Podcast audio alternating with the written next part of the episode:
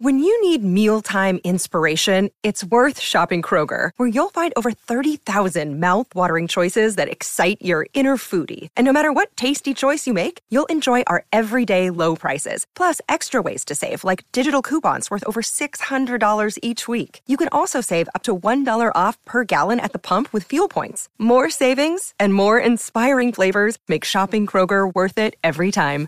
Kroger, fresh for everyone. Fuel restrictions apply. Hey everyone, welcome to another episode of Movie Mastery, the podcast where we watch the movies that you tell us to. I wish you'd stop. Quit telling me to watch movies. You're God- not my dad.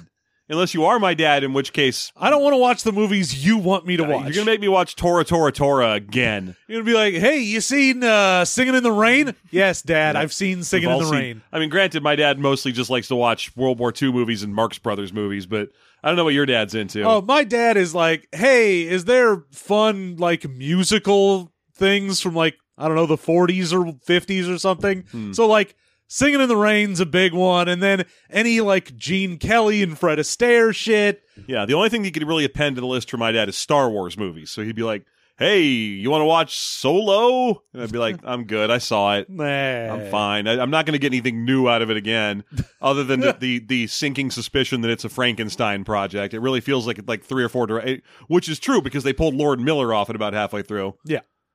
leaving a bunch of characters as just narrative dead ends. Oh, uh, and speaking of narrative dead ends, the movie we watched. No way, this thing is tightly plotted. Everything has a purpose.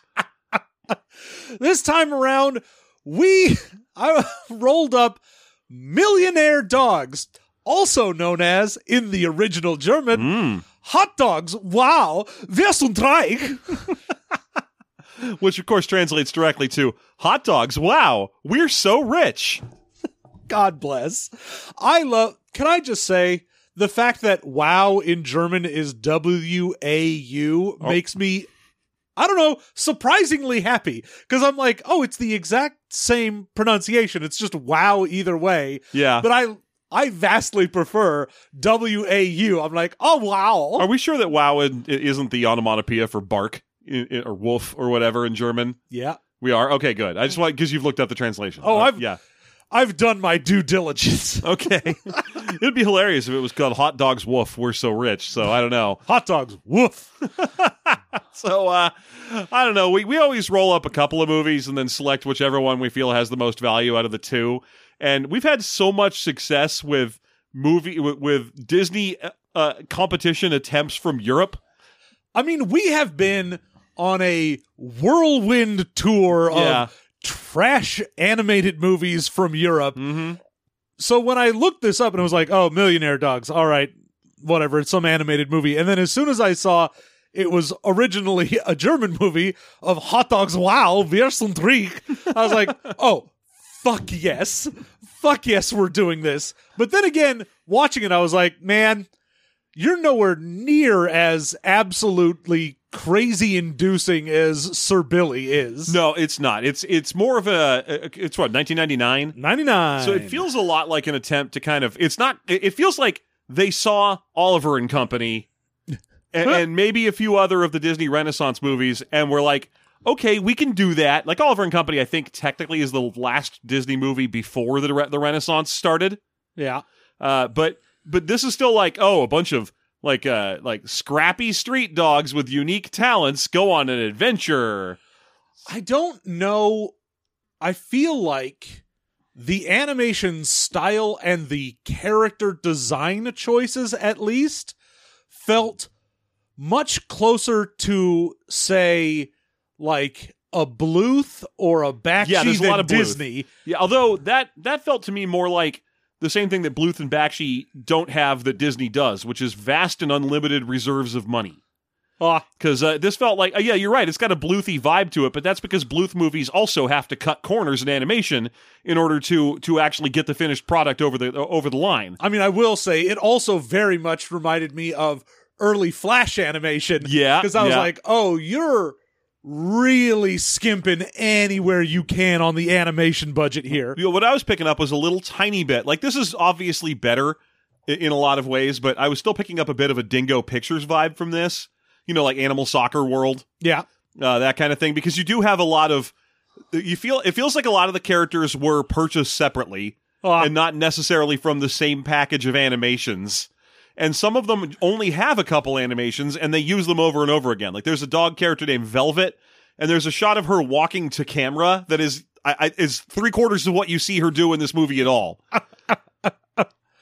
So Ugh. there's definitely a little bit of a oh some of these characters we bought as like clip art or something, which may not be true. It could just be that again a budget thing stopped this from being I'm, as I'm polished. sure it's just, oh, we already have a shot of dog walking towards camera. If we need another shot of this dog walking towards camera, Yeah. there's no way we're paying to animate another one. And even if we don't need her walking towards camera, if she needs to be on screen for anything, there's nothing stopping her from specifically being walking towards camera at that time. yeah, So we'll just throw that in again. yeah, it's it's just a, a real conservation of what you've already got. Yeah. I mean, there's a couple different, like, cheap animation houses that I, I was feeling the vibe, but that's because I like cheap, weird animated movies. Yes. Uh, so there's a part when they meet one of the dogs and he kind of rears back before he starts talking, and I got strong uh, animate or Titanic the animated movie, which if you have that that really needs to be on the list if it isn't already because there's a scene where a dog rescues a mouse from a cat, and and right as the mouse thanks the dog, he goes.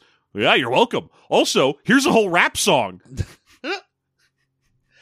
this this movie has I will say not to the same degree as Sir Billi, which if you haven't listened to Sir Billi, do that. Yeah, yeah. Please go back. Uh, yeah, obviously, you need to listen to all of Sir Billi and probably Freddie as FR07 Probably. to really get the this vibe. This is like a series yeah, that we have done. We've kind of got an inter- an internal series within Movie Mastery of of uni- European Disney knockoffs.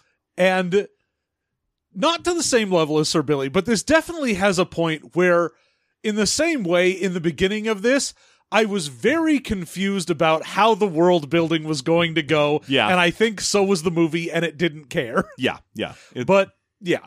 you know, spoiler free review. Uh, this is confusing and bad, and uh, it, it it but it's definitely better than the other movies we previously mentioned. That said, I still would recommend Freddie as FR07 leagues before I'd recommend this one because that one hits that level of transcendent weirdness where this one just feels like a bad knockoff. Exactly. I feel like if you're watching something like, you know, FR07, Sir Billi, Food Fight, something Yeah. like that, you're like, it reaches a level of bad that becomes incomprehensible bad. Yeah. And not just like, I don't mean incomprehensible as very, I mean as in you cannot understand what or why things are happening. Yeah, like as a connoisseur of shit animated movies, this is a strong. This is the difference between like Animal Soccer World, which is so it's only like twenty five minutes long, but it's so weird that you will watch the whole thing just because you're like, what the f- what the fuck is? How am I? Is this? Am I am I dreaming? What is that? and and Ratatouille, which is also a movie that you know is a, a cheap knockoff, but it's so boring that you you never hit that level of like I feel like. I'm in a I'm in an alternate universe or Yeah, something. you don't get sucked in by going, I'm so confused and I need to know if there's any end to this. yeah, Whereas this is like, oh, I I know what's going on and I don't like it. yeah, that- that's all. All right, we are going to play a little music. We are going to come right back and we are going to get the in-depth spoilerific review for 1996's Millionaire Dogs or Hot Dogs. Wow, wir sind reich.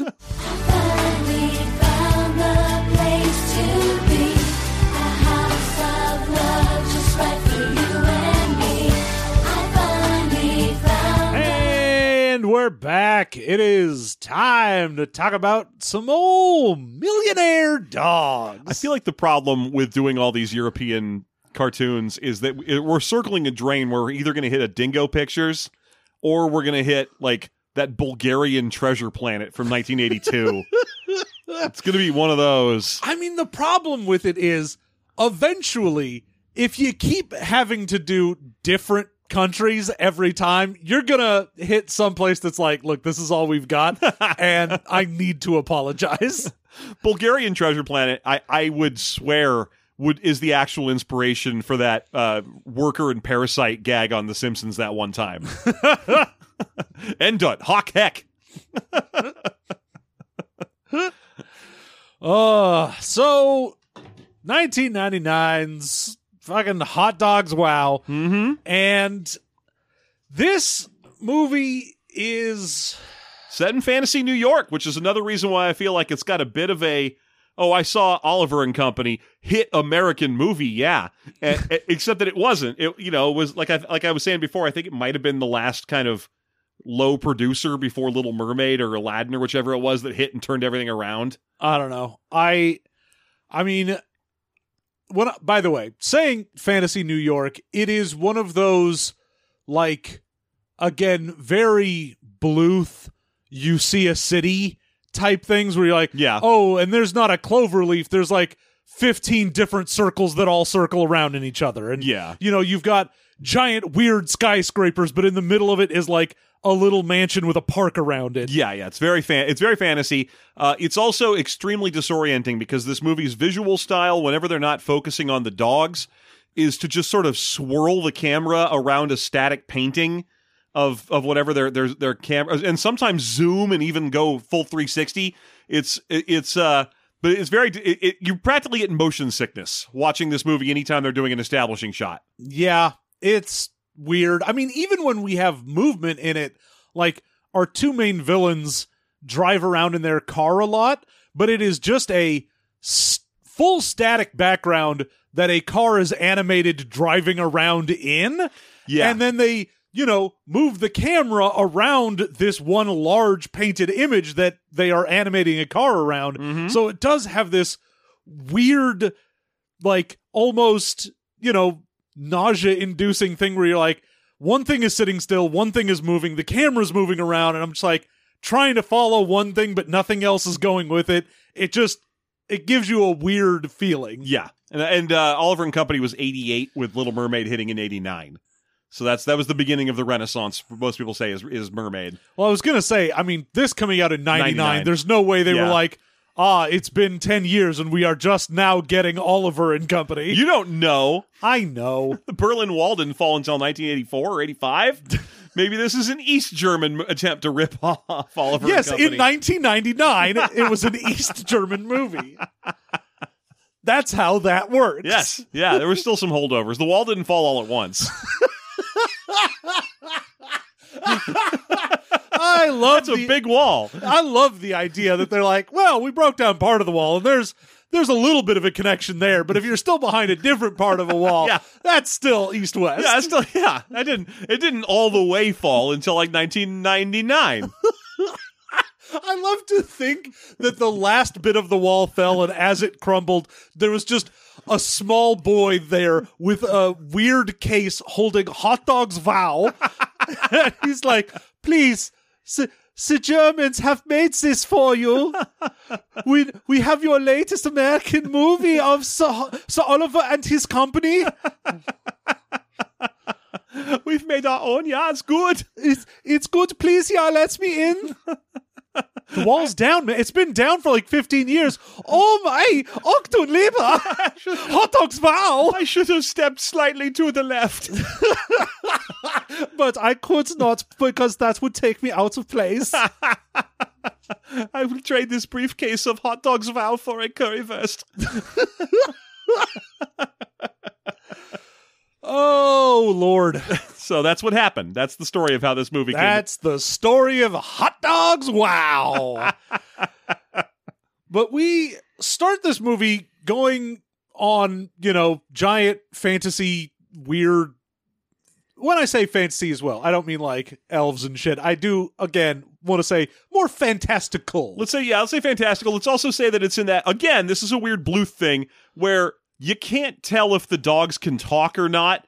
Um, there's yeah, a- the beginning of it is like, oh, a fancy car comes and kicks a dog out. And the dog, so you're like, okay, it's a world where people have dogs as pets. yeah, but they throw them out of uh, out of uh, nice cars in bad neighborhoods. So it's actually it's it's uh, t- it's Tobe Hooper's dogs, 1999. Yeah, dogs 1999. Cats are not dogs. this is dog story. Oh, man. if each one of them got their own song, this would be way worse. Chuffy, the weirdo nerd dog. So Chuffy is the one who gets kicked out first, and he gets saved by a scruffy, street smart dog named JD. yeah, who you're going to be routinely assured throughout the film is a Labrador, and he is no such thing. There's zero Labrador in that dog. He's a lot of stuff. Labrador isn't any of it. but the the whole beginning of this with like oh you know we live under a bridge i'm getting bones you got kicked out like you very clearly was like oh this dog got too old and its owners just kicked him out because they didn't want to deal with him yeah. and this entire idea of like oh okay this is going to be one of those like animals can talk but they talk to each other there's going to be a separation between humans and then the movie very much breaks that later Sort of. It's weird. I think it's supposed to be that the parrot operate because this movie has a parrot named Emo. Uh, it's spelled E M M O, but it's Yeah. pronounced Emo. Uh, and I had to watch this with captions on because I had to keep it fairly quiet. And boy, oh boy, did the the the, the uh, caption generator not know to, what to do with Emo. Well, when someone's doing just a real stereotype, A British take because this is this was dubbed in Great Britain. A British take of a Mexican accent on a parrot. on a parrot. It's uh, it's a lot, and the system didn't know what to do with it. Yeah. But I think he's supposed to serve as the bridge. Like he's the one who tells the human that these dogs rescued him, and they. I, we never established that the nice human can talk to, like receiving information back and forth from them. And towards the end, there's a part where they confront the villains and go, "Hey, stop that!" And the villains go, "What?" So I think that might be like the Toy Story moment. I don't, I honestly don't know because we have scenes where, like, A lawyer is one of the dogs is talking on the phone to her agent. yeah. And I'm like, is this, Is is, that that, a a dog? dog agent? Does, There's are you- a part is your the- agent also a parrot who talks to people? Because there's also a point where the parrot's on the phone ordering food. yes. So, but that's the parrot. But the dog, JD goes out and just goes to the grocery store Yeah. and gets food. But all he buys is like bones. So I have to assume he went to a dog grocery store, like a cartoon dog grocery store. Hey, have- he also gets a giant like turkey leg and some grapes. okay, the grapes don't make sense, but the rest of it is all the stuff you'd expect at a cartoon dog grocery store. You'd also need a long chain of linked sausages. Yeah, Yeah, that that sort of thing. it's wild. So JD takes Chuffy and he's like, "Well, you're living on the street now, bud, and you got you got to get used to it, Dave. Uh, first night's always the worst. You're going to be cold and hungry, and everything sucks ass." Yeah, and right off the bat, this is one of those movies where the dubbers have taken it upon themselves to fill any single space where there isn't a mouth moving on screen with just ADR from anyone who might be off screen. So you never have a moment where no one's you never just are taking anything in. no, there's never just a shot of something. Yeah, it's there's always just two to five characters prattling on about whatever in an attempt to save this thing from not having enough jokes or something. Aw. So JD is established just rambling about how Chuffy has to be homeless now and how it sucks. Yeah. Well, get used to it because everything sucks now. And in the immediate point where I was like, all right, I see these. That's fine. I understand where we are in the world as far as what dogs are and are not in here. But then, directly after they go to the bridge, we get some bikers. One of them is an old lady with a parrot on the back. And I was like, cool, sure, that's where the parrot's going to come in. Yeah. Because I saw in the description it was five dogs and a parrot. Uh huh. But then in this biker gang is also an ape, a vulture, and a cat. Y- yes. Yeah. And all of them are driving motorcycles and in full like biker gear. Oh, not just biker gear, but the vulture is straight up dressed as like a World War Prussian. Got like a pickelhaube on. well, yeah, I mean that's that's standard Like biker he's, gear. He's from like a neo-Nazi biker gang, and and and it's notable that he's hanging out with the main character, uh, or, or the main uh, like rich lady. She's not a main character. She's just she's a nice character, yes. But she's on, she lives on the edge, so she likes to ride around with her biker gang. But I mean I was gonna say, well, I think they're nice too. They do rescue No, one they of the dogs. They're at the very end. nice. But then again, they rescue one of the dogs because they know him, but it seems like they had tickets to the dog fight. They did. They also had that. Yeah, So, so it's a it's a mixed thing situation, but I'm I feel like the the Pickelhaube and the the the German uniform he's wearing and all that, like the Iron Cross on his shirt and so on, are sending me mixed messages as to what that vulture's all about. Luckily, he's exceptionally minor. yeah, doesn't really need to show up uh, ac- actually at all. No, And the parrot ends up falling off of this bike, and these two dogs are like, "Oh, sweet, this parrot is Ow. falling." Well, yes. they see this parrot falling, and it clings to the bottom of a bridge. And one thing to know is this parrot can't fly. yes. So- oh, yeah, you will learn that aggressively and at length throughout the course of the film. That is the one thing this parrot has. Yes, is- a, a thick Mexican accent, a, fa- a British take on a Mexican accent. yes. That it has those two things. It has two things a stereotype Mexican accent and the inability to fly. yes. And the two dogs are like, oh, there's fucking birds up there. And JD's like, oh, you ever eaten owl before? Delicious. We're going to wait until that bird falls down and we're going to eat it. And they call it an owl. They call this emo parrot an owl as he argues with him and is like, "I'm not an owl. I'm a parrot." And I'm like, "Why would you think he's an owl? He's bright green. Yeah. I don't, I don't know. JD, what's going on with you, Like man? owls are probably the most recognizable of the flappity type bird. You see a bird flapping around, you're like, okay, I can tell that's like a hawk or something. I got that. I can't tell you which one. I know it's like a hawk or an eagle or something. yeah, you might be like, that's some kind of raptor. Yeah. But an owl, you, unmistakable. They got that radar dish face. Yeah, you see an owl and you're like, that's a fucking owl, man. I get it. But, you know, I see a lot of other birds and I'm like, I don't know, man. That's some kind of fucking bird. But I can see any other number of birds, and I'll tell you, I'll never be like, that's probably an owl. and especially a parrot. If I see a parrot, I'm like, yo, that's a parrot. Yeah. I know what a fucking parrot is. But yeah, they're like really getting in on how they're threatening to cook and eat this uh, living, talking parrot And who can the- talk to them. and the two of them are like pulling on either one of his legs and like, I'm going to eat him. No, I'm going We to. We were working together until we got him, and now we're fighting.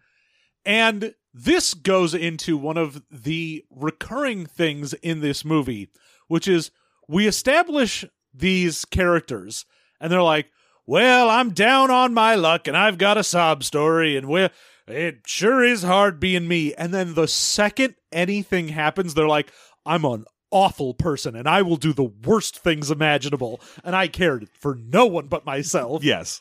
And it's everyone. It's also just amusing how uh, JD switches from being a stray dog that lives under a bridge because he was abandoned by his owners to later he's just like, fuck it, I'm stealing a motorcycle. I'm a motorcycle dog now. and you're like, but weren't you like a regular dog at the start of this movie? Like, or, or were you supposed to be just a homeless guy? And if you were supposed to be just a homeless guy, like, that makes what happens to Chuffy some extraordinary elder abuse.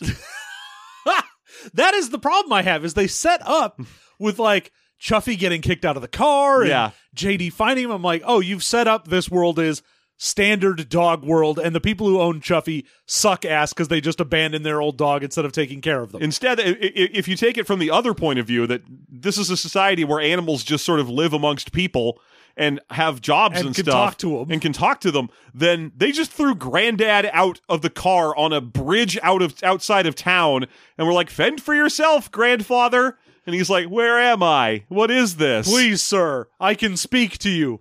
I have feelings and desires. Bye. just a dog. fuck off.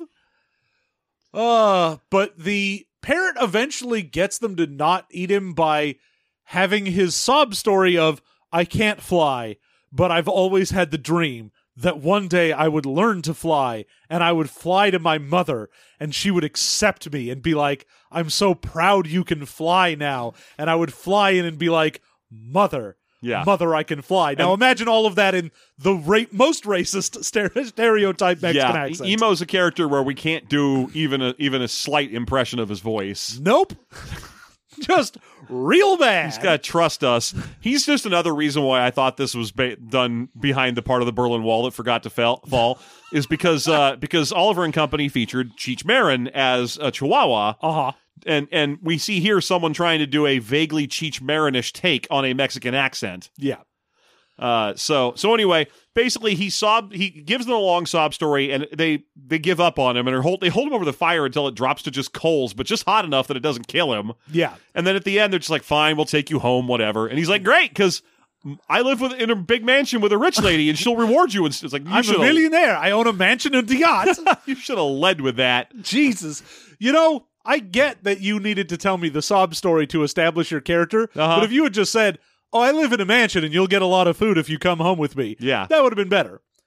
But JD doesn't trust that because JD is distrustful of everything. He's kind of an asshole, yeah. Yeah, the second they let the bird go into the house, he's like, "Ah, that bird's never coming back. It's been two seconds and he hasn't come out again. I'm leaving. You're not gonna make me wait like some kind of chump in front of a house." Yeah. And Chuffy's like, "Dude, give it like a minute." Yeah.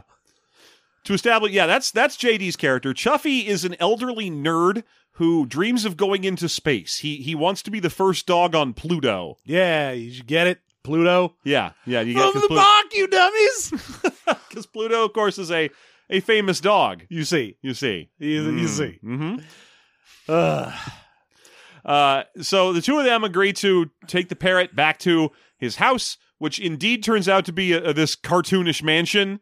Uh, and after a couple of seconds, uh, an old lady answers the door, and it's off to fantasy times because the, the old lady's just like, "Oh God, I spent all night looking for you, emo, and I'm so happy you're back." And he's like, "Yeah, it's great to be back." These are these dogs that saved me. Oh, good. You're welcome in my house anytime. And he's like, I promised them food. I'll go get some. And he comes back. He's like, I'm sorry. The only thing we had in the refrigerator was porterhouse steaks.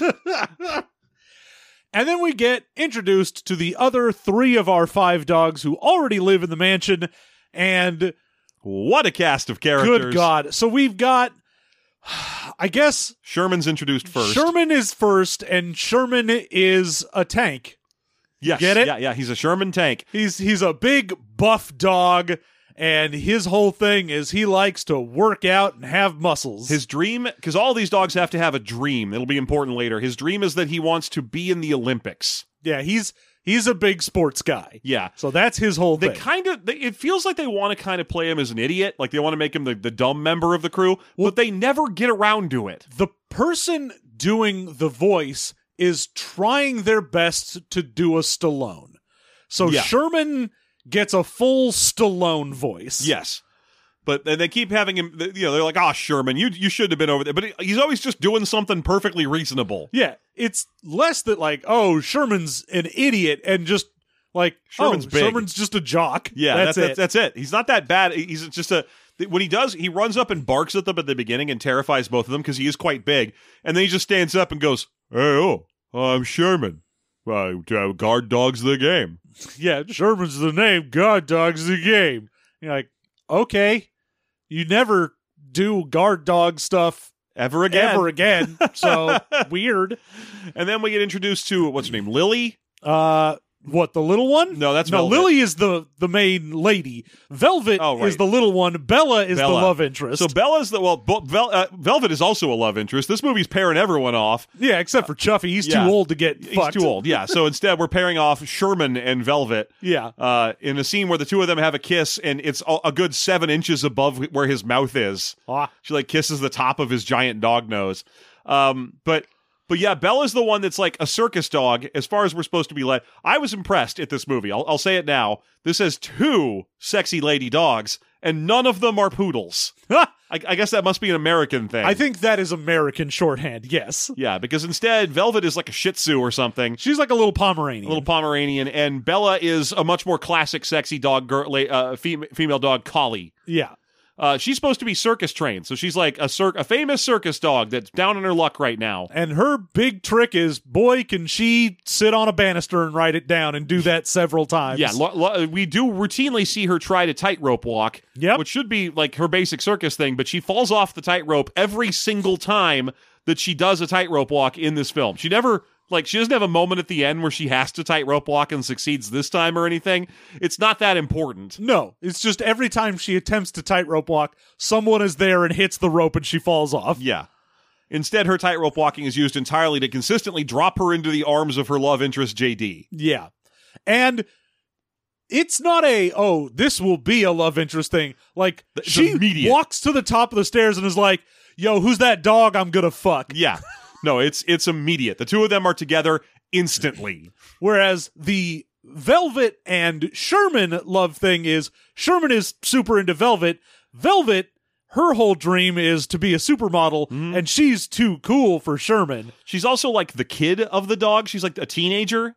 I mean, that's how Lily introduces her. Is like, Yeah. and our like prissy teen Velvet. I mean, they set her up that way as well because she's uh, when when we see her in her own space, she's like lying on a bed reading a magazine. She always has headphones on. yes, Uh, so I I think they're trying to set her up as like a ditzy teenager. But again, this movie is so busy that it's hard for any one of these characters to really get a lot of characterization. yeah. What she's good at is walking towards the camera. uh she like i said wants to be a model and god the few shots we get where sometimes we have shots of like dogs doing the like sitting down on all fours but we get shots of velvet where she's sitting down but it looks she has like her hands up instead She spends a lot more time. kind of looks with her hairstyle a lot like an Ewok from the Ewoks cartoon. Absolutely, she does. Yeah. She spends more time than all of the other dogs upright, like walking around on her hind legs and messing with her headphones and just sort of walking around like that. Yes. You get the impression they can all do it because they can all carry stuff and mo- and manipulate things. But she's the one who does it the most, which really lends itself to that or to that or to that uh, theory I was espousing earlier that some of these characters are from other projects entirely, where she's like completely different animated and not in that cool Spider Verse way where they just use different frame a- animation keyframes and stuff. It looks like they just stole her from an old cartoon that they had originally been working on. Uh so JD and Chuffy get introduced to everyone and we get a very clear commercial break. yeah, But when we come back, all of them are now welcome in the home. They are all asleep. yes, And Miss Lily is like, fuck you dogs, wake up, it's ragtime. Yeah. I'm gonna play some fucking piano and get my like player orchestra to start Well, up. they, they like knew that full length animated movies usually have a musical element to them, and this one has a lot of really weird English language pop songs sprinkled throughout as well. But this is the one diegetic musical number, and it's Yes. it's wild. They- they- their accents are so bad that you, I have no idea what the hell they were saying. it's I honestly cannot remember a single lyric from it, but it is just like, oh, here's Miss Lily starts doing some ragtime piano and like, hey, we're a family or whatever the fuck. And then all of the dogs join in. Now Miss Lily has Mm-hmm. a orchestra that plays itself. So like a fucking upright bass and a big set of drums and some horns and whatnot that all just begin playing by themselves. Yeah. They are not magical, I don't think, No. But they might be for all I know because the drum has like nothing holding the drumsticks that are clearly hitting the drum. but then at one point, Chuffy just goes up and grabs them and begins drumming himself. Yeah, yeah, and then uh, Chuffy also can like, oh no, is JD can like play this trombone or something? I think a trumpet. He just shows up with a trumpet. So they're all playing instruments. There's also just random fifes appearing out of nowhere and playing. There's a crazy sequence where Bella is doing a complicated sing and dance routine where she splits into three of herself. Yeah, it gets real fucking surreal at this point because they're like, oh, we're going to do a dance number, but we're doing like, it's a full weird music video. So it's, it is music that is within the film that is Yeah. actually happening, but also what you are seeing is not happening. That is a weird trip that we are on. Yeah. Oh, it, it is. It is wild. It, it, it is a wild moment. I tried to look up just now because my, my computer's muted, so I thought it'd be safe to look up the video for it and find lyrics. And what I seem to have found instead is a cut song from the movie. Ooh. Uh, it's the love song between JD and Bella because there wasn't that in the fi- in the, the cut that we watched. Uh, but it's called One Thousand Butterflies, nice. which I feel like uh, I feel like Owl City needs to get sued over this. if 1,000 butterflies were sentient and talked to you about stuff. They would describe how these two dogs fucked. And that's why I get rid of butterflies any chance I can. Because if a thousand of them get together, they're going to describe dog carnal relations in excruciating detail. One dog barfed on the other dog. That dog was into it. That didn't stop the thing. yeah, no, it, I don't. It looks extremely boring. I, I, it's playing in the background here. It just it just looks like a boring song. I just I had read because I wanted to see what the story was behind this movie, so I looked it up a little bit, and I read that the English version of it, the, the only version we were able to find, uh, has a lot of cut content. Well, I know there was a cut scene from the climax of this movie. Yeah, apparently it was a cut. There there was a bunch of stuff cut from this because for England it was too violent. Yes. So it was a apparently there was like a Home Alone sequence towards the end because it, it ends in sort of a, a we have to defend our house sort of thing, and I, I assume that there was some serious stuff happening to the bad guys there, like uh, Yes. semi serious, like like Kevin McAllister serious. Yeah. So there was a scene where someone tries to burn one of the dogs with a lighter and a can of hairspray, but they were like, nope, we don't want to give kids ideas. okay, so this whole scene is basically just there to go, oh, we're family and we're we love each other now because this old lady gonna be dead in another scene. yeah, We need to establish real quick that they are, you know, together and yeah. great. We get one scene of them doing this big song together, one scene of them all wandering around exploring their own interests in the yard, uh, which is basically just there to establish if we hadn't gotten you across what each one of the characters likes is, here they are. Well, yeah, because we hadn't really gotten into specifically Chuffy. I think is the main one that needed to be established because we Yeah. were like, oh, he's just some old dog, but we needed to establish there that it was like, oh, uh, yeah, he's into fucking space travel and wants to go to Pluto, which is weird, Yeah. but we get we get everyone's interests, and then of course, before the old lady can kick the bucket. We have to get our main villains. Oh my god, the villains in this are grotesques. Absolutely terrifying. When I first saw a small glimpse of one of them, Mm-hmm. I really thought it was doing a race- racist Asian caricature, Yeah, yeah. and then realized no, it's just a weird, disgusting thing that they have put someone in. No, they're supposed to be like like inbred socialites. I guess. They're they're like they're like uh, a, a bit of absolutely fabulous. They're they are both. They, you're right. They both have giant buck teeth, Yes. but they are they are Miss Lily's ne- niece and nephew. yeah, they are twins, Ronnie and Hanny. Yeah, and they are trying to essentially get Miss Lily to retire to a home somewhere Mhm. and leave them the house because their entire deal for this is we want your mansion, which you own a mansion and like a giant park sized yard Yeah. in the middle of fantastical New York. Yeah. So I assume that's amazing. I'm, I, yeah. It doesn't surprise me that they want it. They're driving around in a fancy car, but you can tell that that's as far as their ha- their part of the family fortune extends. So they're doing everything they can to rush their only surviving family member out of her home so they can get it. Uh, eh, it's weird though because they're comically evil about it. Where they could be like, "Yeah, we want to move you into home," and her first au- automatic objection is, "But my my dogs. I have uh like five dogs and a parrot now." Who I- will take care of my pets? and they're like, "We will, Auntie. We'll take care of them right into the pound." They both have weird, high pitched, nasally voices. yes. Um, but it's like fucking just find a place that lets. If that's the only hurdle, just find a place that lets her have her dogs, and you, you're done. You won. You got you. You did it. Yay! Yeah, except when they first show up and we get the like, oh, the front gate bell rings, she straight up says it's like, oh, the evil twins are here. Yeah, she doesn't like them. no.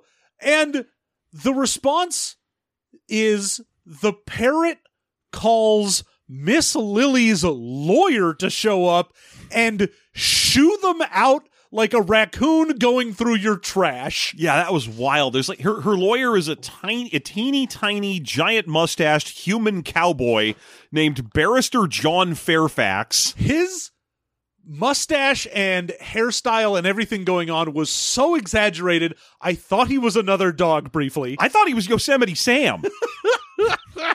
I thought he was just German Yosemite Sam, whatever you'd call that. I don't know, Alps Sam. Alps Samvel. I'm Alps Samvel. I shoot myself into the air with my big guns. oh, I shoot Salukas. I shoot the Lugas at the Vascally Vabbit. God damn it. Uh, it's okay to make fun of Germans. So it's like Italians. It's fine. It's perfectly acceptable. Uh, so yeah, the the lawyer shows up and is just like, "Get out of here! Go shoot, shoot!" And they're like, we, we'll be back, Auntie. for for our, I mean, your mansion. There's also a running gag between the two of them where uh, the the lady one, Hanny, is much more dominant of a personality than than Ronnie. And so she's always being like, "When I get my mansion," and then he has to be like, "You mean Our uh, mansion." uh, whatever, our mansion, fine." This goes nowhere. no, there's no point where that does anything. Yeah, I mean, I will say the only thing that really separates the two of them, honestly, is that Ronnie does take it in the nuts a couple times. yes, which makes him even higher of pitch. There's a scene where Sherman just straight up pitches a baseball directly into his into his uh, balls. yep. Just just and rears back. fine. Not too violent for kids No. throwing a ball into a man's nutsack. and that he just is hobbled over. It's not like a cartoon nut shot. no, It's he's weird. Like, oh, and then stars appear. He's like, "Fuck! Oh, oh! I think be popped one of them. I'm gonna be sick." Oh. I think I need to go to the emergency room. I got testicular torsion. So now that we've established that this is a family and there are evil twins that want the house, it is time for Miss Lily to Just die. The next scene is her being. They go. All, they all go right back to bed. We have another commercial break, and Aunt Lily or Miss Lily just doesn't wake up. Yeah, Miss Lily is reading Red Riding Hood and just dies in the middle of it. And they're like, oh, she's tired. She's had a long day. Let's let her rest. Yeah. And then the next morning, they're like, oh, fuck, she's dead. and, you know, then she, we have a quick funeral where it's a rainy day. And of course, the dogs and the parrot and her biker gang are there as her pallbearers. Yeah. and uh, after that, we get there was a scene where after Fair, barrister John Fairfax, cowboy lawyer of Germany, I'm sorry, Fantasy New York, uh, chased the twins out. Where she was like, "Oh, oh, oh, Mr. Fairfax, I'm so glad you're here because I need to talk to you about some things." And uh, we see JD cocking an ear at this so we can hear the whole conversation, but we don't know what it is. But ultimately, it was just that she left them the house Yeah. So, we get a will reading next. yeah, we get, he reads the will. And of course, the twins are like, "Mm, finally, my inheritance. Our, inheritance I think you mean our inheritance. Did I do that? It was a rough night because I gotta tell you, the TV mastery also featured some Urkel voices. yeah, a lot of Urkels here. Yeah, it was it was a, a night. It was a the night of a thousand Urkels. Oh, It was so dark outside, for all the Urkels had gone out in the night sky. all the Urkels are here on my screen. So yes, they freak out and go away. The dogs are and parrot are left with the mansion and precisely Exactly. one million dollars. on the dot because we have like it, it transitions from Fairfax reading into Miss Lily's voice for like a bit of a stylistic flourish, but it's not like she has a video will or anything. So he's just like, being of sound mind and body, I do leave the the, the contents of my estate to my do- to my beloved dogs. It switches to her voice, including my fabulous mansion, the vehicles contained therein, and exactly one million dollars. Yeah, and my savings of one million dollars. I got to one million and stopped. I just decided, nope, that account is done. a fantasy amount of money for a fantasy kind of mansion. It is 1000% a fantasy amount of money because what happens in this movie is a million dollars means infinite money. Yes. Because each one of these dogs, after a million dollars goes through, is like, oh, well, I buy a million dollars worth of stuff personally, each of us. Yeah. Like, all of them have somewhat reasonable things, like, oh, you know, fucking uh, Sherman gets a whole workout set. So he's got a bunch of barbells and a treadmill and whatnot. I've been shopping for that shit recently and it's expensive as fuck. So Yeah, yeah, but but, it's it's, not a not like- million dollars. no, it's probably what he spent on that was a few thousand dollars. Yeah. And then, you know, Bella's like, oh, I took a bunch of headshots and I've got my own personal, like, tightrope walking line and net. Yeah. And it kind of ratchets up when you go to Velvet, who goes, oh, I have an entire recording studio now and, like, a bunch of lights and shit that I can do my own disco. Chuffy has a fucking lunar module that he Yeah. has purchased. I mean, I think he bought the parts. He's building the thing. yeah. So he's got himself a lunar module, which somehow can also just take off by itself. Yeah. Instead of it being like, oh, this is a lunar module for like dropping back in. He bought a UFO. yeah, he was like, oh no, this this will take me to Pluto as well. It's not just a thing that drops out of the shuttle. This is a full ass UFO.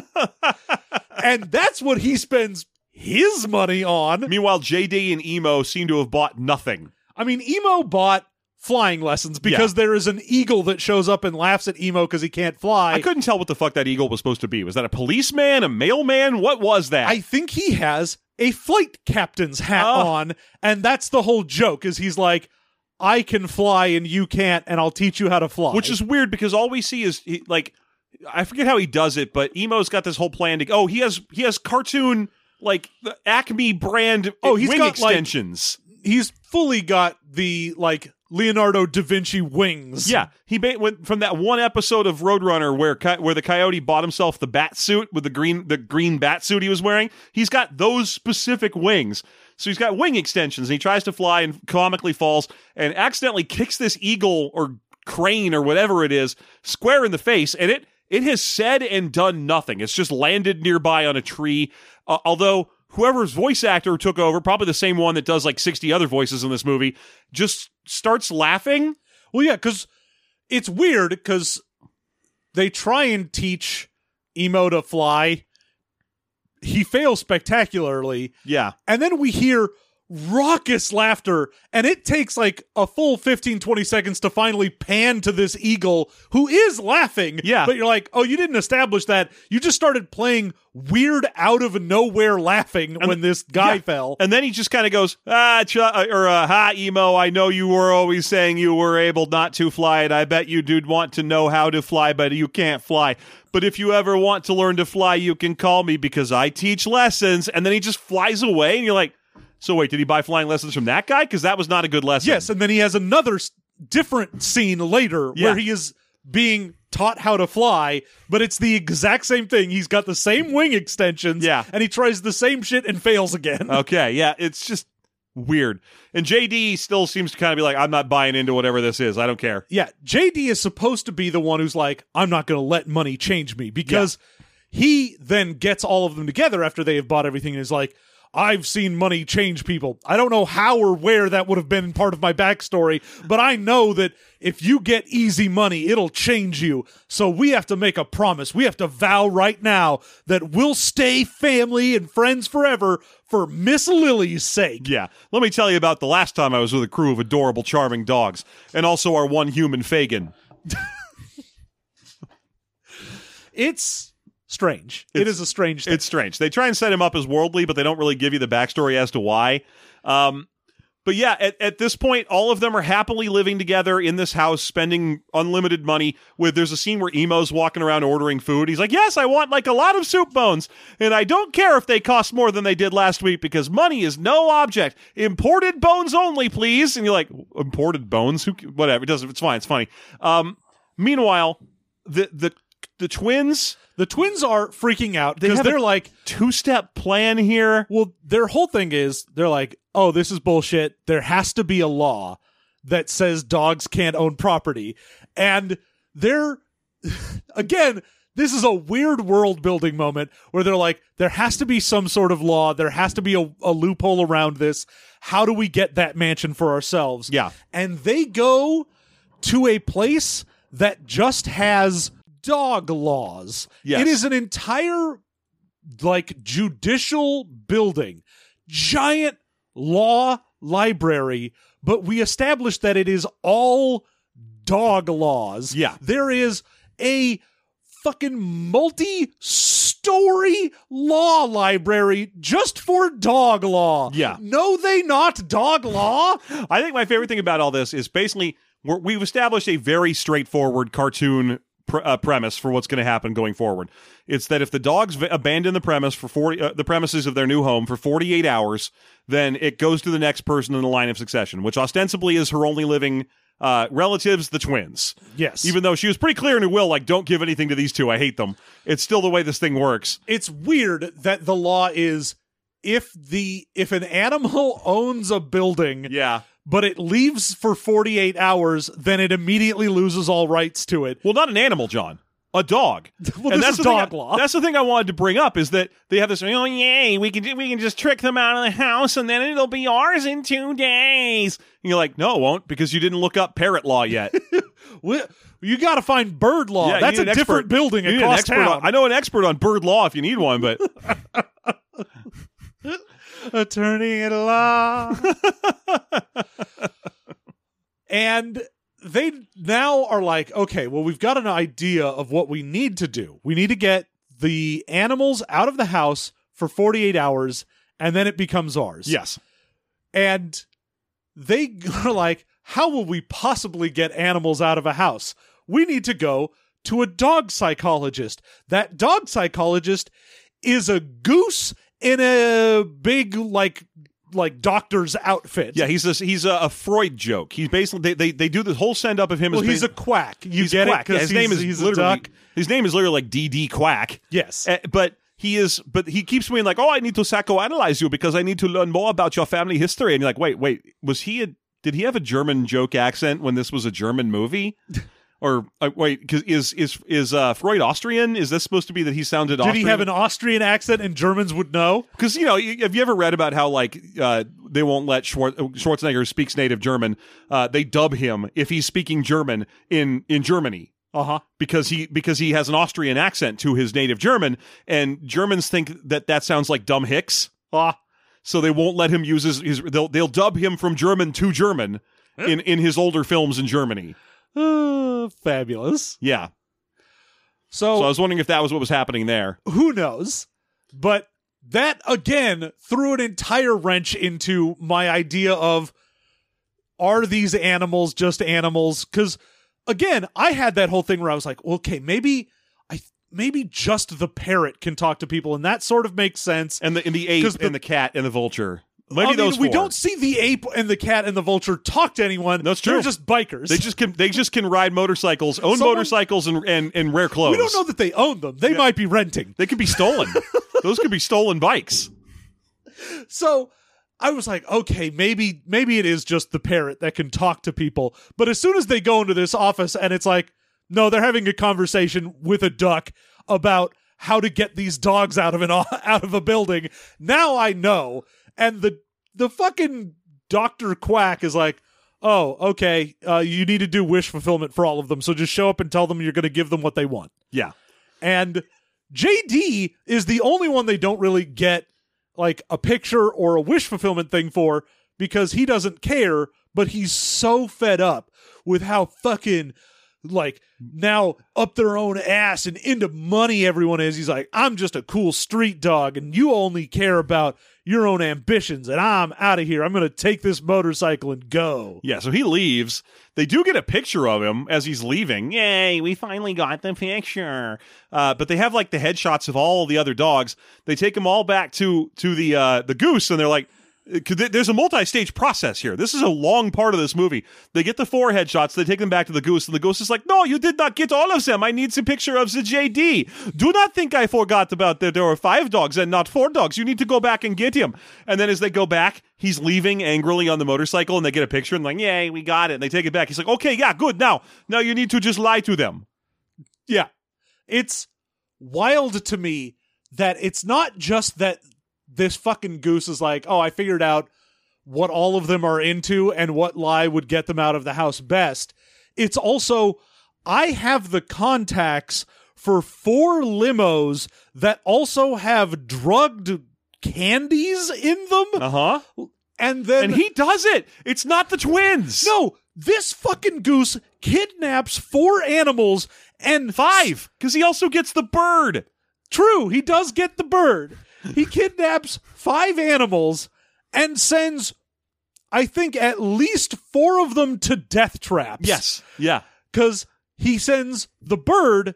He's like, "Oh, we're going to give you flying lessons," but then he just he full evil genies everyone basically, except for Velvet, who he is not creative at all for. No, he just kind of goes, "Hey, I I'm going to throw you into the street. Did you want to be famous? Oh yeah, what he, what he does to them when he's getting him into the, the limos, he's just like, "I'm here with, uh, I'm from the the foundation for people who have everything will get one more thing." Yeah. which I thought that was a pretty great line.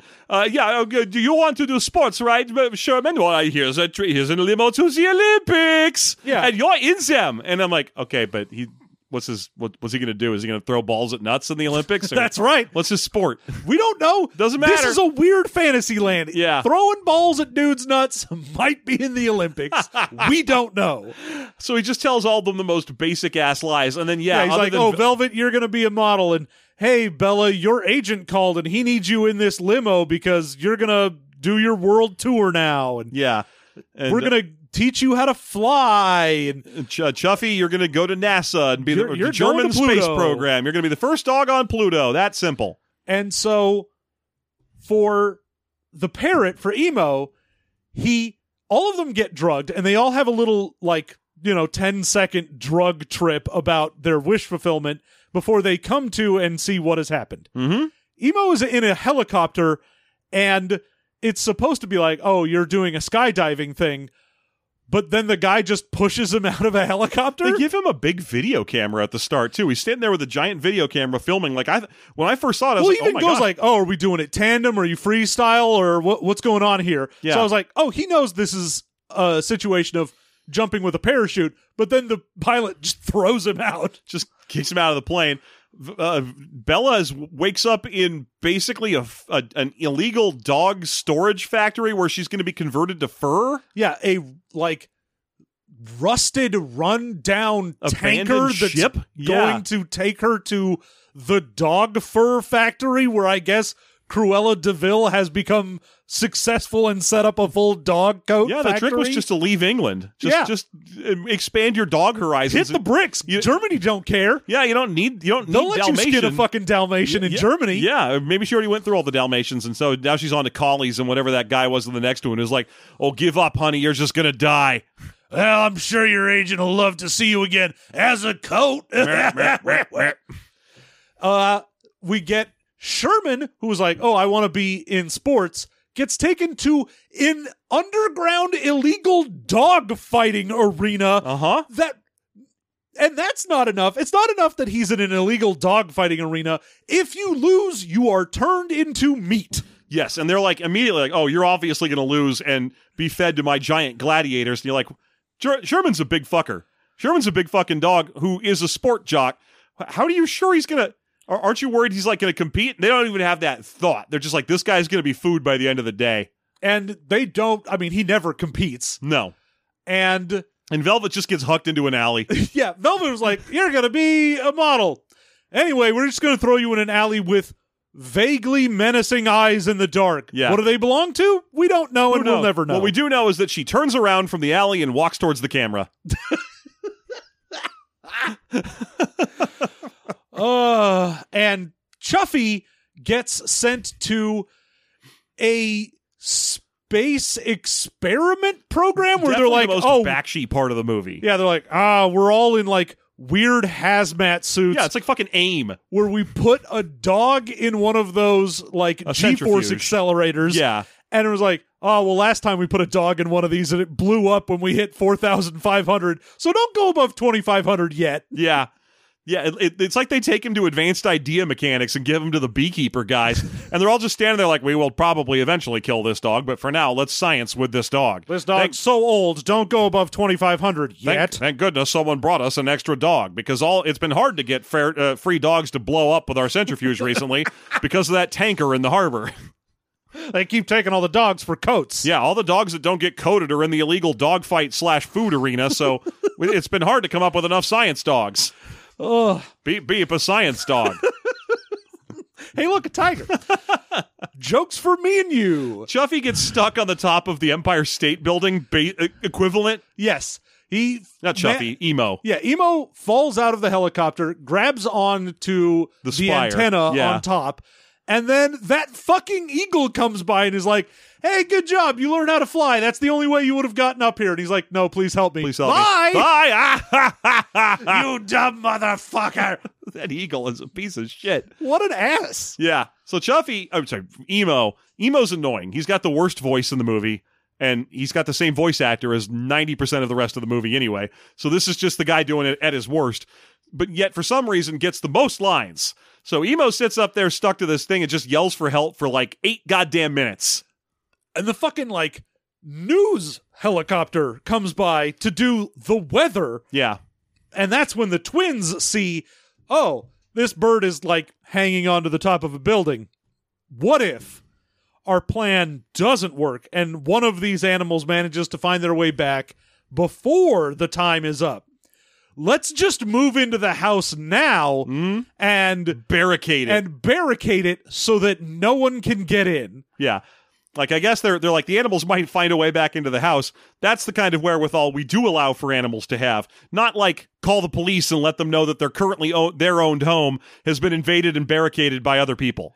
Yeah, and the fa- I mean that's the thing is I was like, God, the end of this movie being obviously JD goes and saves everyone because Yeah. he's the one person who managed to get out. Yeah, uh, though he although he grudgingly saves everyone else, he only gives a shit about Bella. Yes, literally, fucking uh, emo falls out of the sky but gets into like a little whirlwind that Yeah, saves because the his news life. helicopter backdrafts him off the tower, but also gives him a whirlwind. and then he just like the beginning it's like poetry it rhymes Mm-hmm. he lands down underneath this bridge where he uh jd was staying originally and it's like oh you gotta help everyone's been kidnapped and uh we're all gonna we're, we're gonna lose the house or whatever When you say everyone's been kidnapped, he, he's just like, yes, everyone's been kidnapped. Bella's Bella! been kidnapped. Yes, all of us have been kidnapped. we're all going to die well i need to save bella okay but everyone's going to die but you- where's bella Weren't you friends with Chuffy when you arrived? Bella.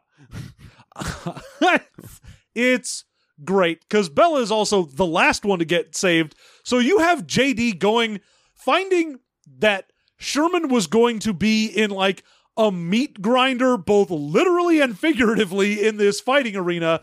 And he's like, I don't give a fuck. Where's Bella? And you're like, your friend has probably been turned into a sausage, and you're still just like, where's that dog I knew that was hot? Yeah. When he rescues Velvet, he practically throws her behind him onto the back of the motorcycle. It's like, screw this, Bella. Because after the first person he goes to get after emo, emo is not one of the other dogs. It's it's that fucking goose. He goes and picks up Quack and like, basically fuck you, Quack. Where are they? we'll spend the next eight minutes of this movie strangling this goose. Oh yeah, he just straight Nolan Batman's this goose a lot. He's like, "Swear to me, tell me where they are. The weirdest thing about the goose is the goose would be like, that puts me up to it. I don't know what's going on. And it's like, well, first of all, no. You had you came up with five limos full of drugged candy and tricked everyone into them.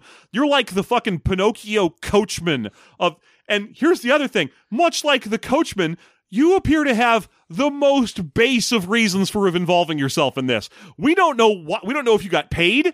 We don't know what your motivation When is. When the twins show up, they just go through the door, and he's immediately like, "I'm gonna psychoanalyze you, figure out that you had a problem because."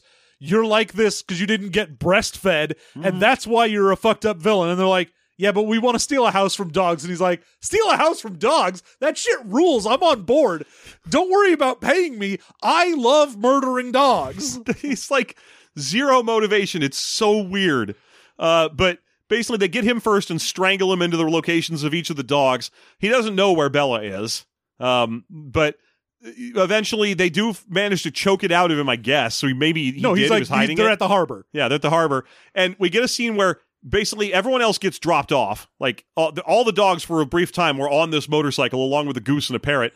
Everyone but the parrot gets dropped off. JD rides to the harbor, but oh no, the the tanker's already left the harbor and is out in the in the uh, bay, and he's like. It's go time, emo. And emo's like, wait, I can't fly. And he's like, that doesn't matter. And rides the motorcycle into the ocean on the seafloor. And then I guess just up. up and then up into the ship and i don't i have no idea what the fuck is going on again it's one of those things where i'm like oh this is a weird fantasy thing Yeah. because he just rides a bike through the water into a boat and it's fine Yeah. he jumps from the water line to the top level of the boat. And I was Uh-huh. like, yeah, that's how this works. Yep, no problem. It's one of them swimmy jumping motorcycles. It's everything's fine. It flies, it drives, it swims, it's it's everything. It's whatever. And then he manages to fall, and his fall breaks the chain holding Bella, and they leave. Did we establish earlier that there was another dog that was going to be murdered and turned into a coat? Yes. Do we establish that they save him or anyone else on this boat? No. No, they don't. And and you'd think they would because the the ending of this movie is a maudlin let's rescue all the animals scenario, but apparently not if they were on this boat. And I can't imagine there were two animals. It feels like an inefficient use of tanker fuel. Right? You're like, well, we got a whole tanker to haul these two dogs to the coat factory. Can we just kill them and mail them? Eh, nah, nah, I can bet there's a book of dog law that says you got to put them in a tanker. Dude, don't know you not dog law? no, of course I don't. There are literally thousands of books of dog law. No, you have to become a full on dog lawyer. You've got to be a shaggy DA. Yeah. And barrister John Fairfax isn't. He's a regular human lawyer. He looks like a dog Yeah. lawyer, but he's just a regular human lawyer. He kind of looks like I was going to say Yosemite Sam earlier, but I'm now realizing he looks like the dog sidekick from Fievel Goes West. yes.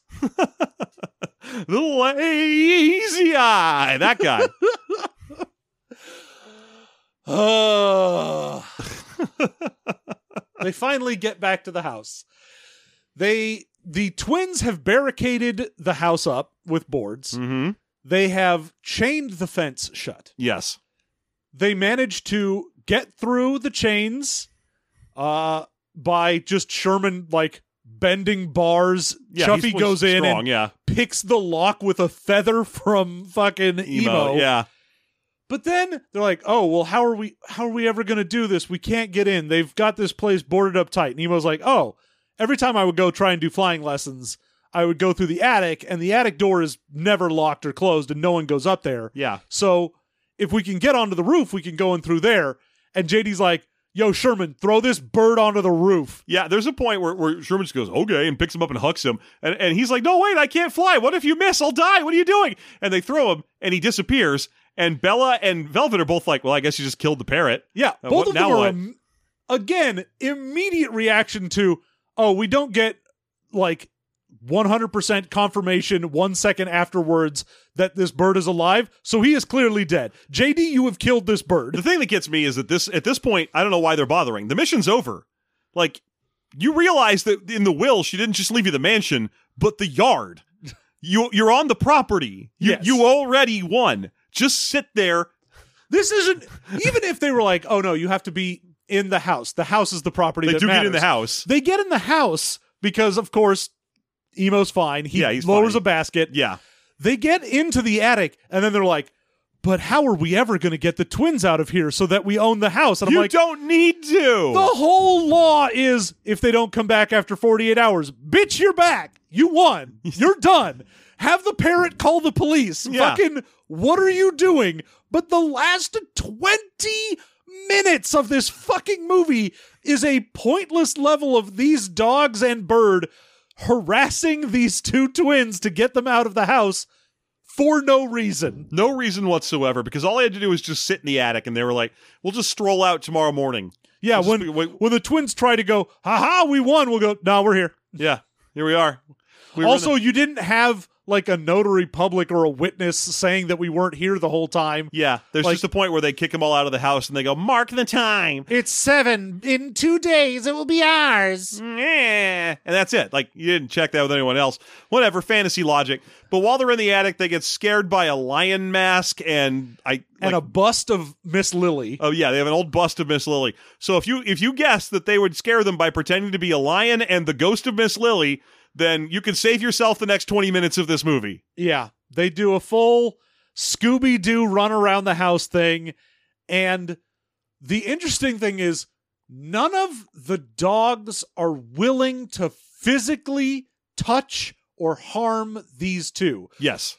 Before we saw Sherman had zero problems nutshotting this guy. Yeah. But now all of them are like, well, we got to scare them out. We're on Beetlejuice rules now. Yeah, we can't have to 'em. scare them out of the house. We can't do anything to I them. think it would have been hilarious if this movie ended with them just mauling the twins and brushing them out the front door. Oh yeah, if the two were like, "No, you can't get us to leave it. It's ours," and Sherman just went, "I'm going to bite your dick off. I'm a, a dog is going to come out and bite your dick," and that was the movie. But Yeah. no, they're like, "No, you can't. Do- we're untouchable, motherfucker." Can't hurt them. So instead, we got to dress up this bust of Miss Lily as a ghost and have uh, JD wear a lion mask. JD wears a lion mask. Velvet uses her recording equipment to to uh, let emo perfectly imitate the voice of Miss Lily, so she acts like a ghost. and then even when all of that fails, Because they just confront the ghost. they're like, "No, fuck you. You're dead. This is our house." Yeah. Yeah, I'm not scared of a ghost. I want the house more than I'm scared of a ghost. And finally, the thing that gets them out of the house is Sherman gets some whipped cream, puts it around his mouth, and they're like, oh shit, he's a rabid dog. Rabid. He's a rabid dog. He'll bite us now. Yeah, they say rabid every time. he's a rabid oh, dog. no, rabids. They're gonna threaten Mario. So they get kicked out of the house, but also all but two of the animals go with them. Mm-hmm. And f- again, for some reason, at like seven in the morning, they're sitting outside the house with these other animals, being like, "Well, we win anyway. It's ours because you're not in the house." And they're like, "Dude, Chuffy and the bird are in there, and that counts." And again, I'm like, "So you ended it with knowing that it didn't matter." If they were in the house or not, you just had to be Yeah, in the house. instead what the s- fuck is wrong with you? They scramble to go get back into the house. I, I think the there must be an unspoken rule that we never heard. It must be missed in translation that if you're the next of kin and you're also in the house after 48 hours, then the ownership of the house can be disputed. I because they go charging back in, but they don't. They can't get rid of Chuffy. Instead, he tricks them into his lunar lander and shoots them back out of the house again. Yeah. And then, as soon as they're sitting outside and they're like, well, we win anyway, man. Well, because they don't realize they're not on the property. They think they landed back in the yard. Well, it also doesn't, because they're like, oh, it doesn't matter. We don't need to be in there. You need to be out of there. yeah, And that's when fucking Fairfax and the cops show up and he's like, yo, arrest these two. They're squatting in a house that isn't theirs and inciting a riot. yeah. They started this riot, which is like what riot? What the fuck are you talking about? What? and then they're like, no, it's ours. And he's like, no, can't you see Chuffy and Emo are still in the house? they're like, no, our plans. Well, only Chuffy's relevant. We never looked up whether the parrot counts for shit. I'm not an expert in bird law. And then they decide, oh, you know, money made us selfish and evil, and we shouldn't have done that. and by they decide, you mean JD gathers everyone and goes, "Listen, you." listen, assholes, you fucked up. And here comes a message that has nothing to do with this movie. If money makes you a bad person, so it's time for us to do something that Miss Lily would have liked. I heard what she said when she talked to fucking the lawyer before. She wanted us to make this house a welcoming place, just like she had welcomed me and Chuffy. So we should do that. And you're like, why didn't you say that after she died? You've just been sitting on that fucking nugget this whole time. He's one of those dogs that needs a reason to be angry all the time. That's what it is. He was like, well, I could just tell everyone her final dream that I heard in the last moments of her life, or I could sit around and be all like passive aggressively butthurt about how I think everyone else is wasting their inheritance. Yeah. And That's my that's my plan A is to sit there and be like, stupid, spending money. uh, You hey, inherited. Bella, we should have sex. And she's like, no, I got to take more headshots. And he's like, oh, fine, I'm leaving. Yeah. But well, we're dogs. It'll take like a second. come on. I can, I can like nail you in a sec. Uh, uh, it's fine. We'll smell poops and then we'll nail each other. It does, it's it's not a big deal. that is, of course, my normal pickup line. Hey, you want to smell poops and then nail each other? How's that working for you?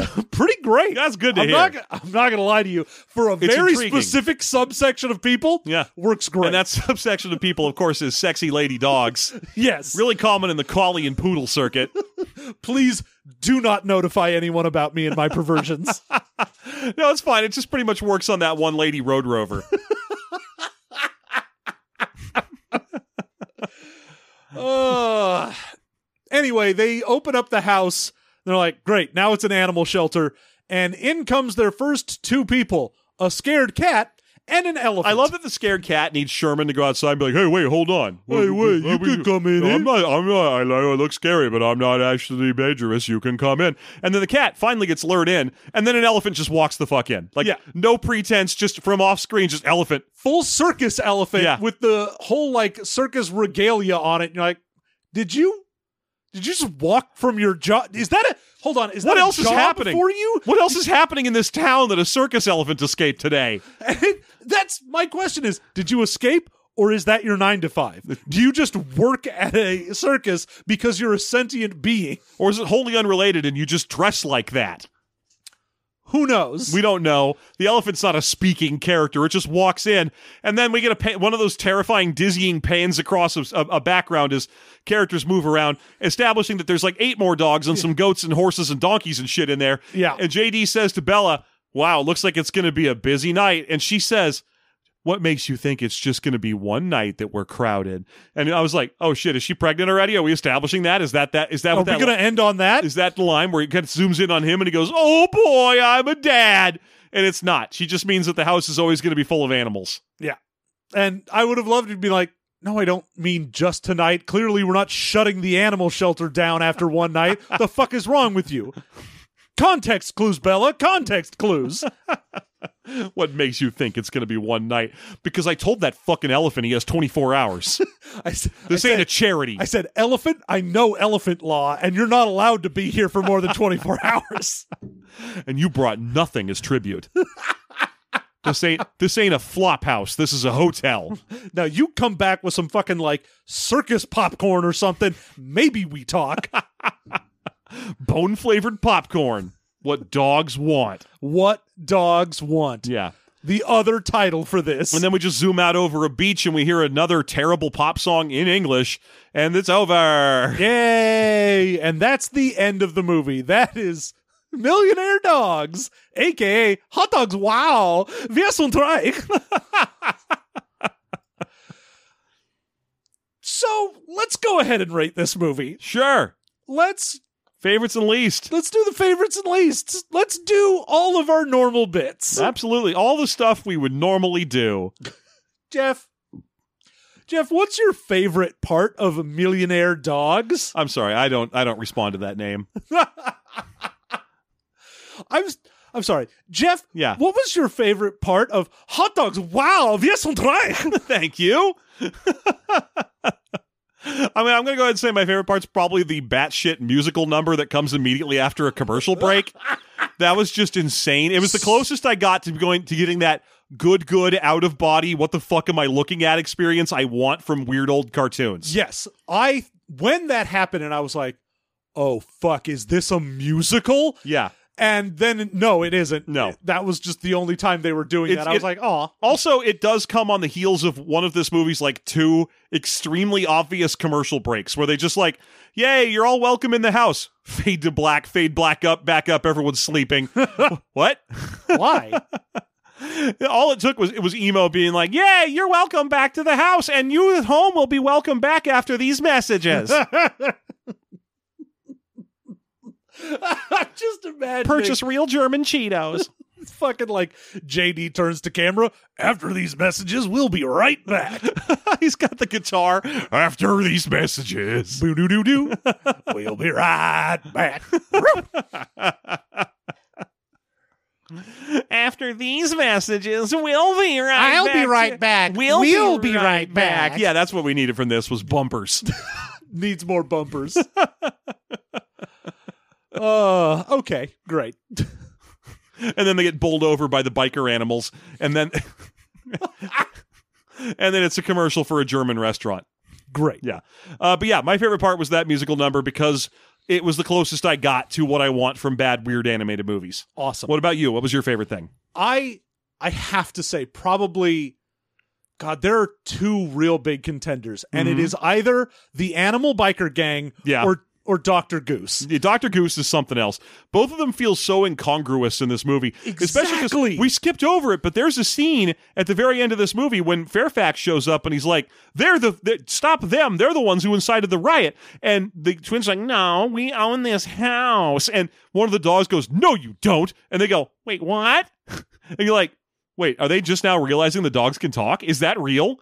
They're, they're accomplices with a goose. Yeah, I am 5,000% certain that the dogs can talk and everyone understands them, and it's fine. Because every other animal in this movie talks to people, and it's fine. The animal biker gang are the ones who actually rescue Sherman because Yes. when they show up, Sherman isn't there because he's already been rescued. Because the animal biker gang had tickets to the dog fight, Yeah. but then saw a dog they knew. But we don't know that the dogfight wasn't run by dogs. Well, I mean, there is Yes, a we human. do. The a human there, charge of it. but we don't know if he's in charge or just the person who works the dog fi- the dog pit. Maybe he reports to more powerful dogs. Maybe Carface is up there. yeah, I like dog fights. Uh but yeah, I think I think I gotta go.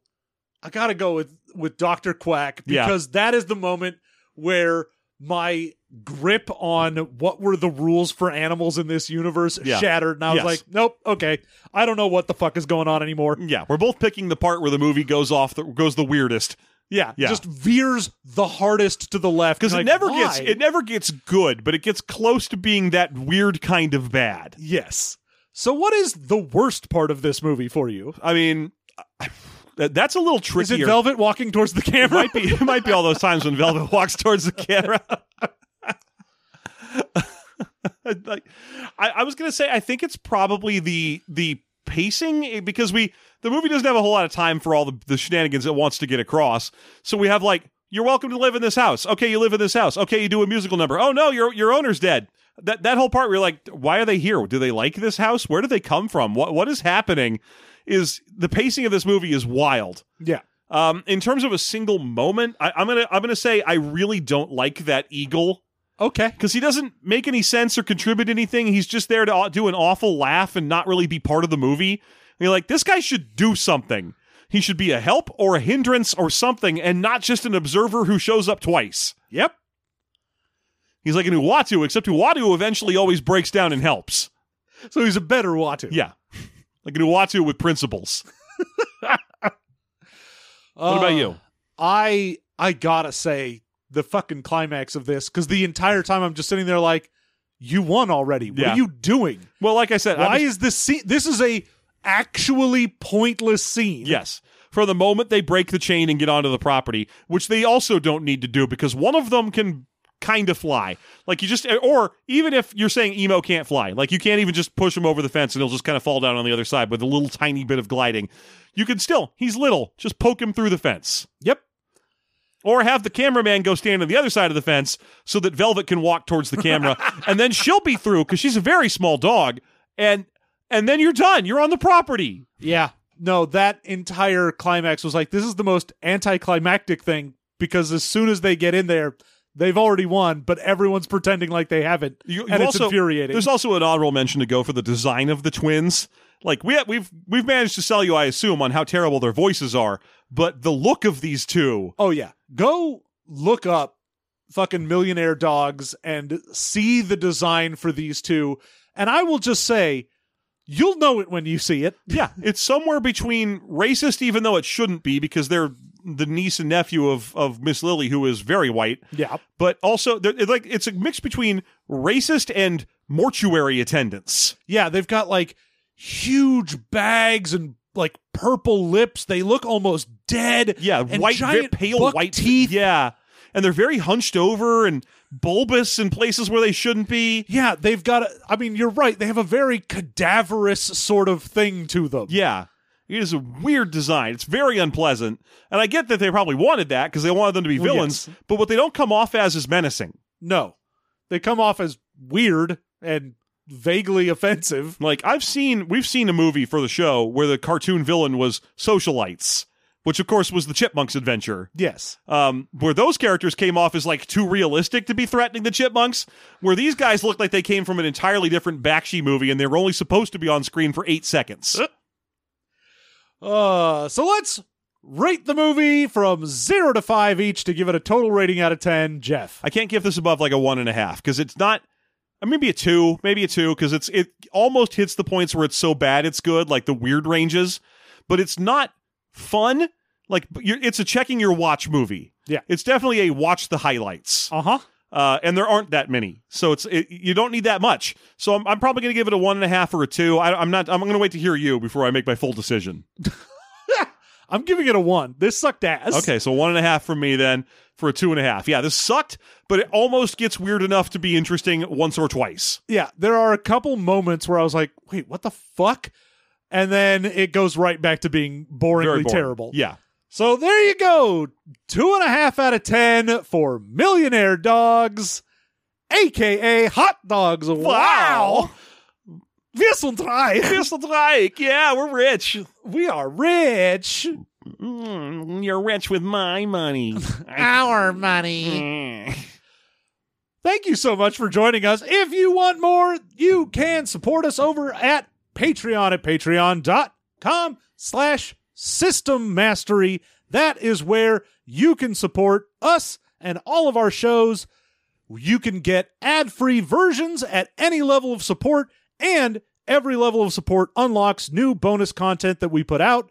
So we've got characters that we make in RPGs. Uh-huh. We've got weird crap from the Star Wars universe do. that we find, and of course our TV mastery, where we are very close to finishing up our current season of going through very special episodes. Yeah, and I, we got a super special for, one for you this time. I sure hope you aren't sick of our high pitched nerd voice.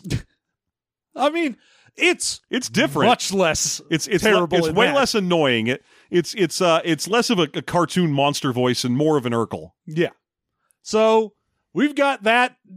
If you want to find out the dangers of the internet, Yeah, but it's not Urkel. It's a different thing. Just No. so you know, it's sister sister. it's sister sister. sister sister. I didn't. I, I uh, don't have Paramount Plus and was not going to resubscribe to it. Uh huh. So I had to watch a weird zoomed in version of this that skipped the intro. I did. I have not seen the theme song. I should Oh, watch that- it between between our episodes. That's a shame. Yeah. I watched it on some service that's free, but I had to watch it with commercials. oh, okay. I didn't know that was an option, or I would have done that. Yeah, well, Yeah. there you go. So join us for that over at patreon.com slash system mastery. But if you can't support financially, We get it. obviously mm-hmm. you can support us in so many other ways. Yeah. You can go rate and review. You can tell people about the podcast. Fucking just go on Twitter at System Mastery and be like, hey, good job, guys. If you see us walking around, be shoulders for us to lean on. I've been working out a lot recently, and I'm tired. be our shoulders, because my shoulders hurt. they really do. I've been doing a lot of shoulder stuff. oh, I'm into shoulder stuff now. I got to find a sexy dog lady and do shoulder stuff. anyway, thank I'm into you, hawks and dew claws. thank you so much. We'll be back in two weeks with more movie mastery, and until then, you all have a good one.